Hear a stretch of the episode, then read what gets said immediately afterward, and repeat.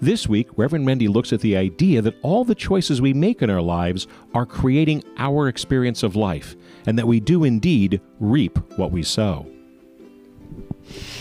Hmm.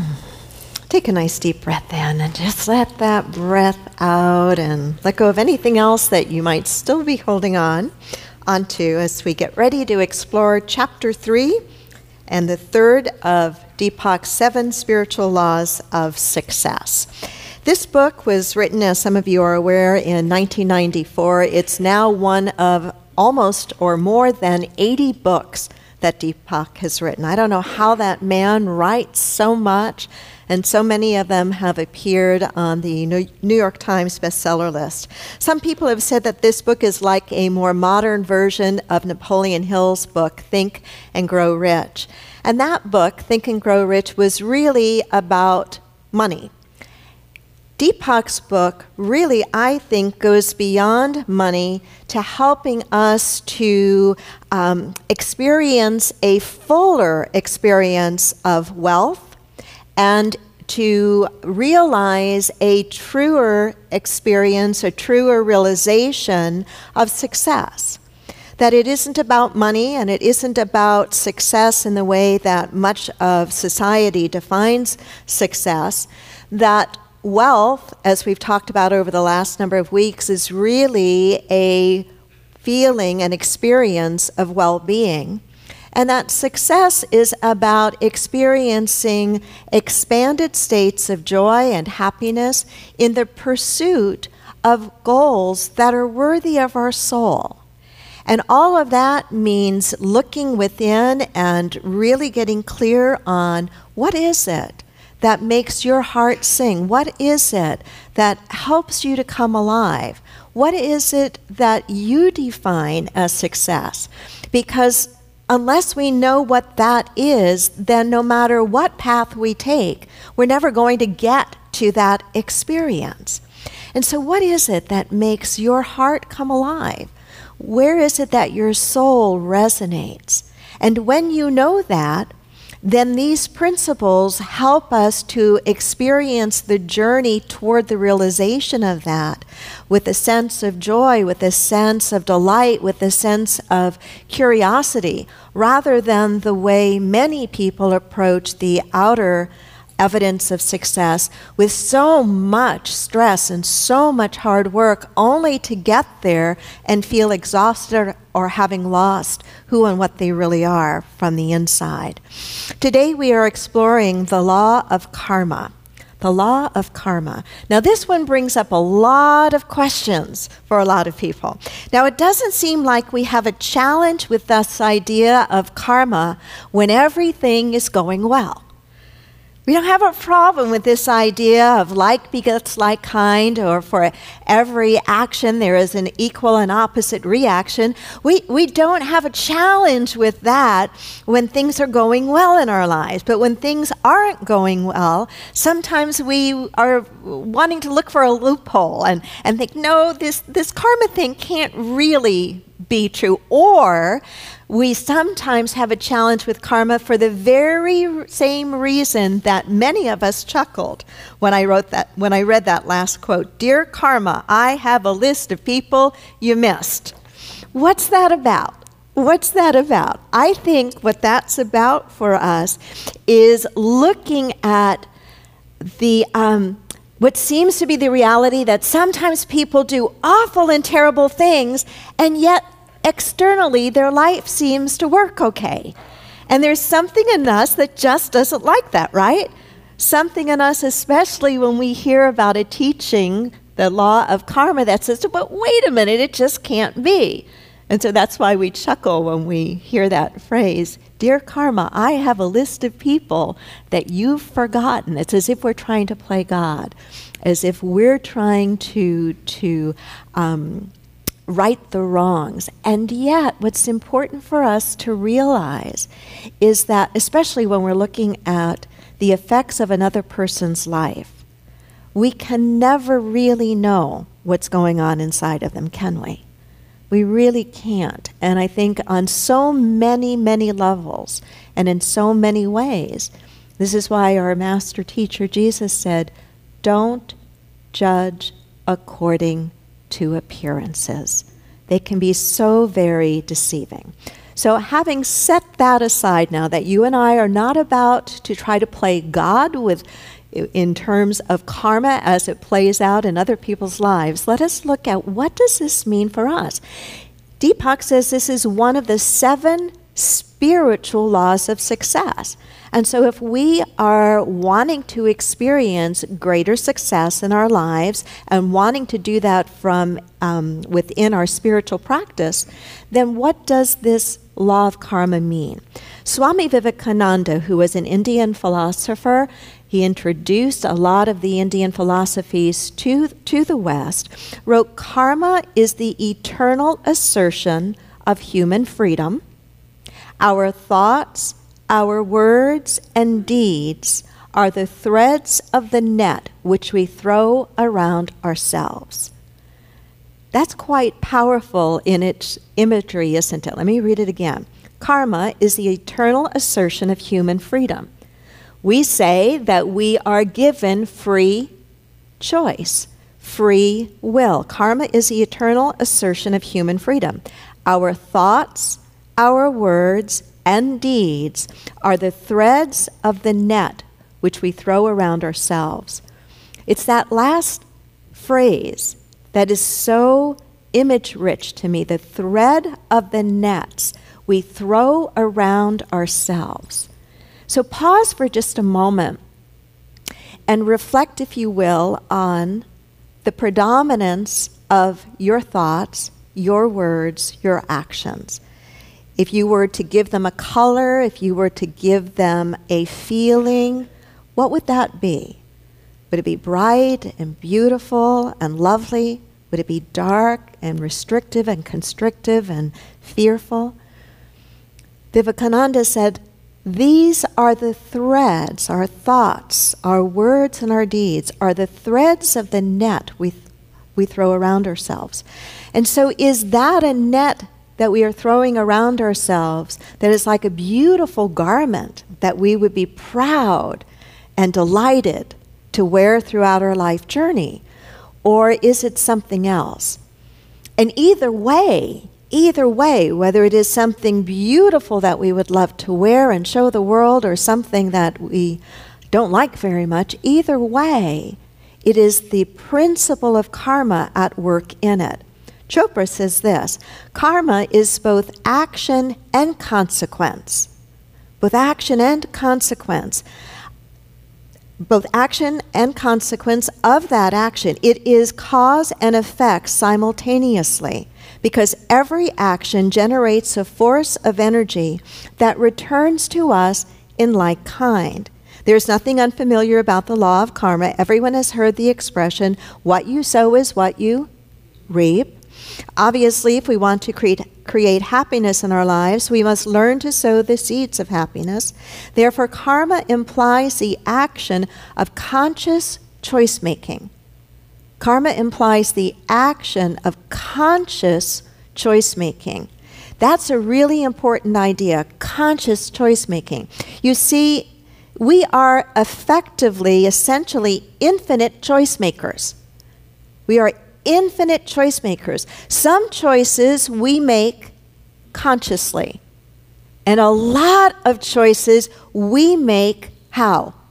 Unconsciously. Which ones do you think are more beneficial? The choices that we make consciously, where we are exerting our free will, where we are aware of what it is that we are choosing to think or say or do. We could say it another way. We could say that our life is really a reflection of the choices that we have made up to this moment in time.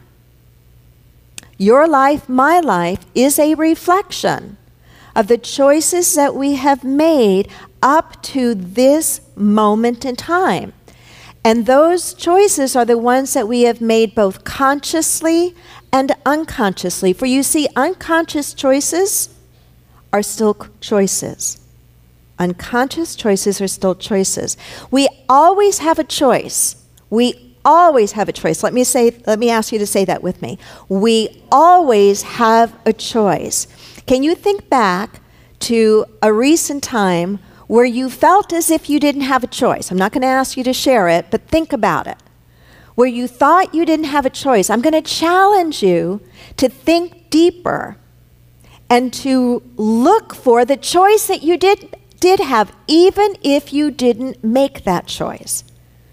The reality is, we always, always, always, always have a choice. It does not mean that we are always exercising that choice consciously, nor does it mean that we are always exercising that choice wisely. But we live in a field of infinite potential as infinite choice makers. If I were to insult you, you would likely make the choice to feel offended.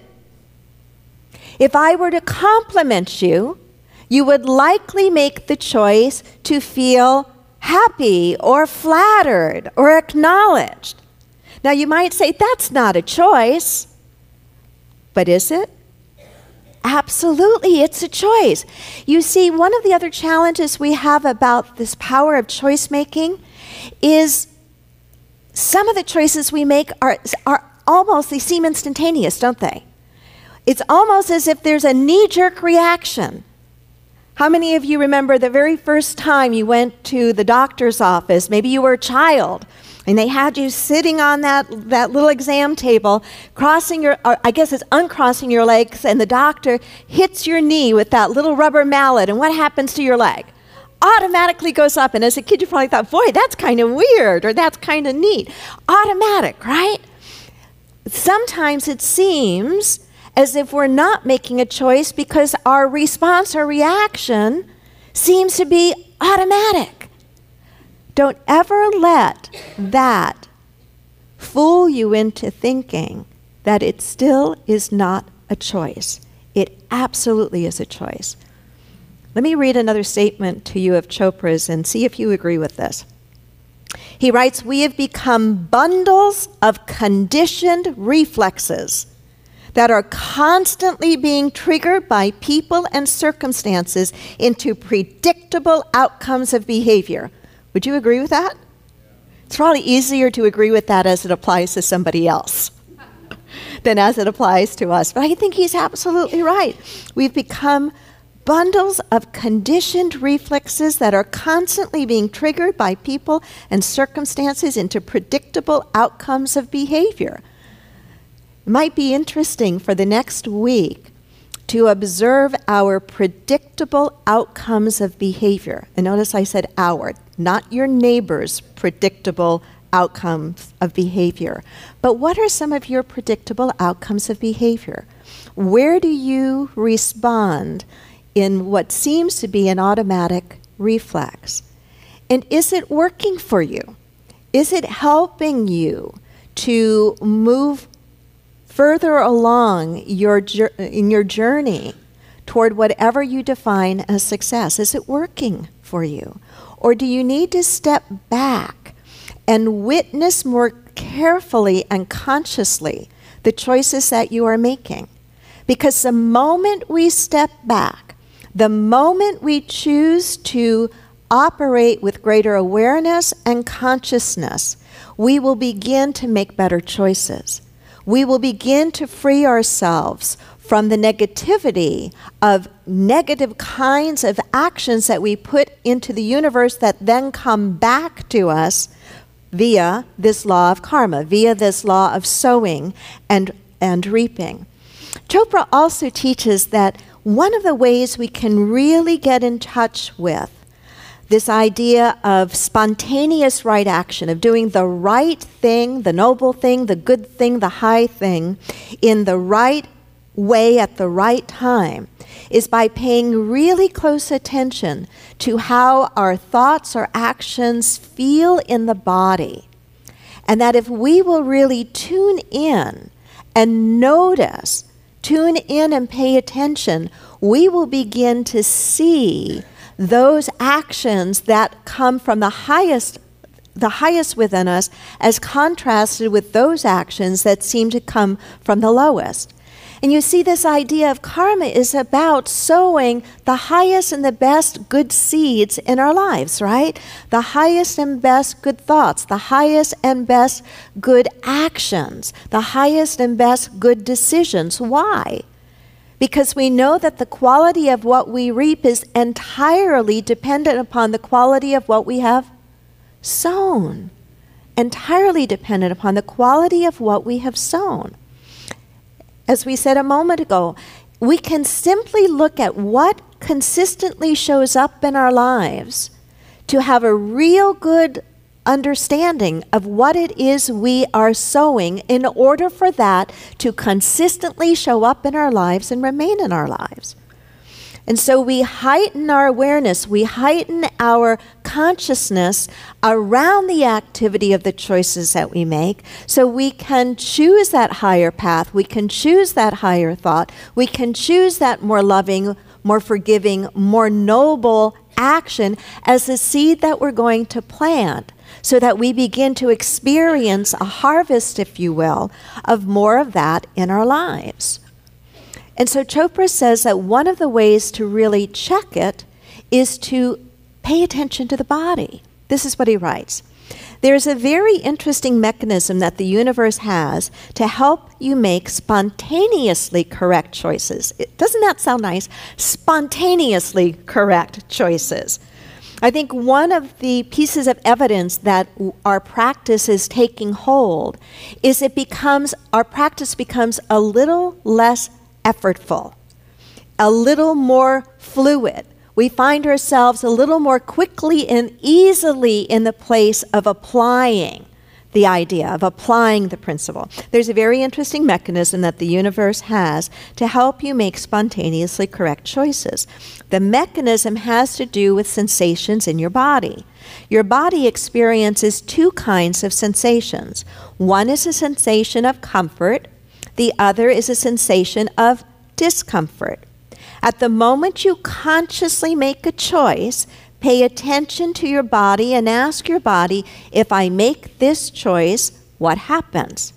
If your body sends a message of comfort, that's the right choice. If your body sends a message of discomfort, then it's not the appropriate choice. But in order to pay attention to our body, what does it mean we have to do? You got it, Robin. We've got to slow down. What else do we have to do besides slowing down? Pay attention, look within. Notice. And all of that takes a bit of a really important four letter word time. A bit of time, right? The way we break the cycle of negative karma, of automatically reacting in a less than conscious way, we break that by taking time, by challenging ourselves to, to put a gap between stimulus and response. That gap between stimulus, something happens out here, and I have a response or reaction to it, that gap is a place of tremendous power your power. And nobody can ever take that away from you.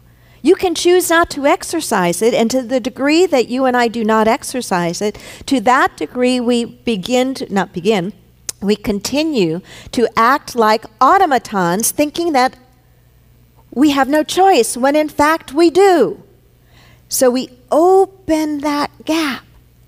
And in the opening of that gap, we free ourselves to respond differently, to respond not automatically, but to respond consciously. Consciously. At the moment you consciously make a choice, pay attention to your body and ask your body, if I make this choice, what happens? If your body sends a message of comfort, that's the right choice. If your body sends a message of discomfort, that's not the appropriate choice. Remember, Deepak started as a medical doctor. That was his training. That was his training. Now, he was steeped in Indian teachings and mysticism. His external training, his initial career path, was that of a doctor. He understood, still understands, how the body functions. And as both a doctor and a deeply mystical and spiritual man, he often talked about how these sensations, how this com- internal communication process would reside or seem to reside either in the solar plexus or in the heart. For some in the solar plexus is where they would feel that sensation of comfort or discomfort. For others, it might be in the heart. I've always been bothered by those who look at the heart in too much of a mushy, sentimental way. I love love. I love romance. I love all of, all of that aspect of love. But when I'm talking about the heart as a spiritual teacher, I'm not talking about the heart with any feeling of sentimentality. The heart is a powerful biofeedback device, if you will. It's not only essential to our physical body, it's really essential to our spiritual body, to our spiritual growth, our spiritual development. But most people really underutilize the wisdom of the heart because they have this mushy sentimentality sentiment around it. I appreciate what Deepak has written about that. He writes, Only the heart knows the correct answer. Most people think the heart is mushy and sentimental, but it's not. The heart is intuitive. It's holistic, it's contextual, it's relational. It doesn't have a win lose orientation. It taps into the cosmic computer, the field of pure potentiality, pure knowledge, and infinite organizing power, and takes everything into account. At times, it may not see, even seem rational, but the heart has a computing ability that is far more accurate and far more precise than anything within the limits of our rational thought. That's a lot. That's a lot. That's a huge claim. And I think he's absolutely right. He writes about using the law of karma for, for wealth. He says, You can use the law of karma to create money and affluence and the flow of all good things to you anytime you want. But first, you must become consciously aware that your future is generated by the choices you are making every moment of your life. This is why we look at unity. I was about to say as a daily practice, but you know what? It's much more than a daily practice, really, when you get right down to it, right?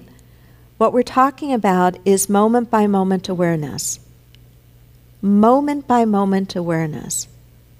And in that moment by moment awareness, choosing the high road all the time.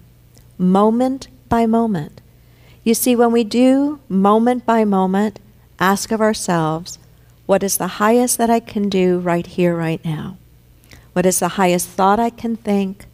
What is the highest action I can take? You can be sure that when we ask those questions and we follow the answers that the heart or the solar plexus gives us, we will be planting the kinds of seeds in our life that cannot help but return to us multiplied. Ours is not to look at our neighbor or to look at our enemy and wonder why it seems as if how come not enough bad things are happening to them by virtue of the things, the bad things we see them doing. That is the trickiness of the ego. The ego is always looking for a way to get us off the hook of doing our own work. Can we trust enough that if we do our own work, that the universe will take care of the rest? That God's job is really already taken by God? That we don't have to do God's job, but by golly, we've got to do our job. Our job. And that is to look at the seeds that we are planting and to never give ourselves the excuse that, oh, well, I'm going to stop because it doesn't seem that the harvest is coming fast enough. Or I'm going to stop because I think that, that this person over here is getting away with it, so I'm just going to go with race consciousness here. No. No matter what, we choose the higher path. We choose the higher road, not for what it looks like to other people, but bef- because of what it does inside of us. For you see, even until the harvest has already happened, when we are living from what we know is highest and best, we will be molding and changing and transforming ourselves from the inside out. And that's worth everything. Let me ask you to think about the last recent time you did something really generously kind and loving when you didn't have to. Maybe it was an act of service. Maybe it was an act of forgiveness. Maybe it was something you gave that you really gave with the purest of heart. Can you think of the last time you did that? How did that feel? Big smile over here. How did it feel? Tell me. Great. Good. Deeply good. Think about the last time there was an automatic response. Maybe it happened while you were driving in rush hour traffic. Maybe it happened when that sandpaper to your soul person did that thing they always do. And you reacted, or you thought that lower thought, or had that moment of, I could get even here, or whatever it is that goes on inside of you. Can you think of that time? I've got to trust that we're all still pretty equally human in here that we can think at both ends of this spectrum. How did that feel? Did it feel the same as the other? No, of course not. Of course not. For you see, in the long run, no matter what happens externally, you and I absolutely benefit every time we choose to think the higher thought, take the higher road, plant the more loving and kind seed. That's the kind of karma I think that we want to be about, is it not? Absolutely. So join me in being gentle with yourself, in looking at the seeds that you are planting in your life. And when you notice that there's one that you didn't give a whole lot of thought to, that it was more like a weed thought that you planted, be gentle with yourself, acknowledge yourself for noticing, and trust yourself to make a better decision next time. Namaste.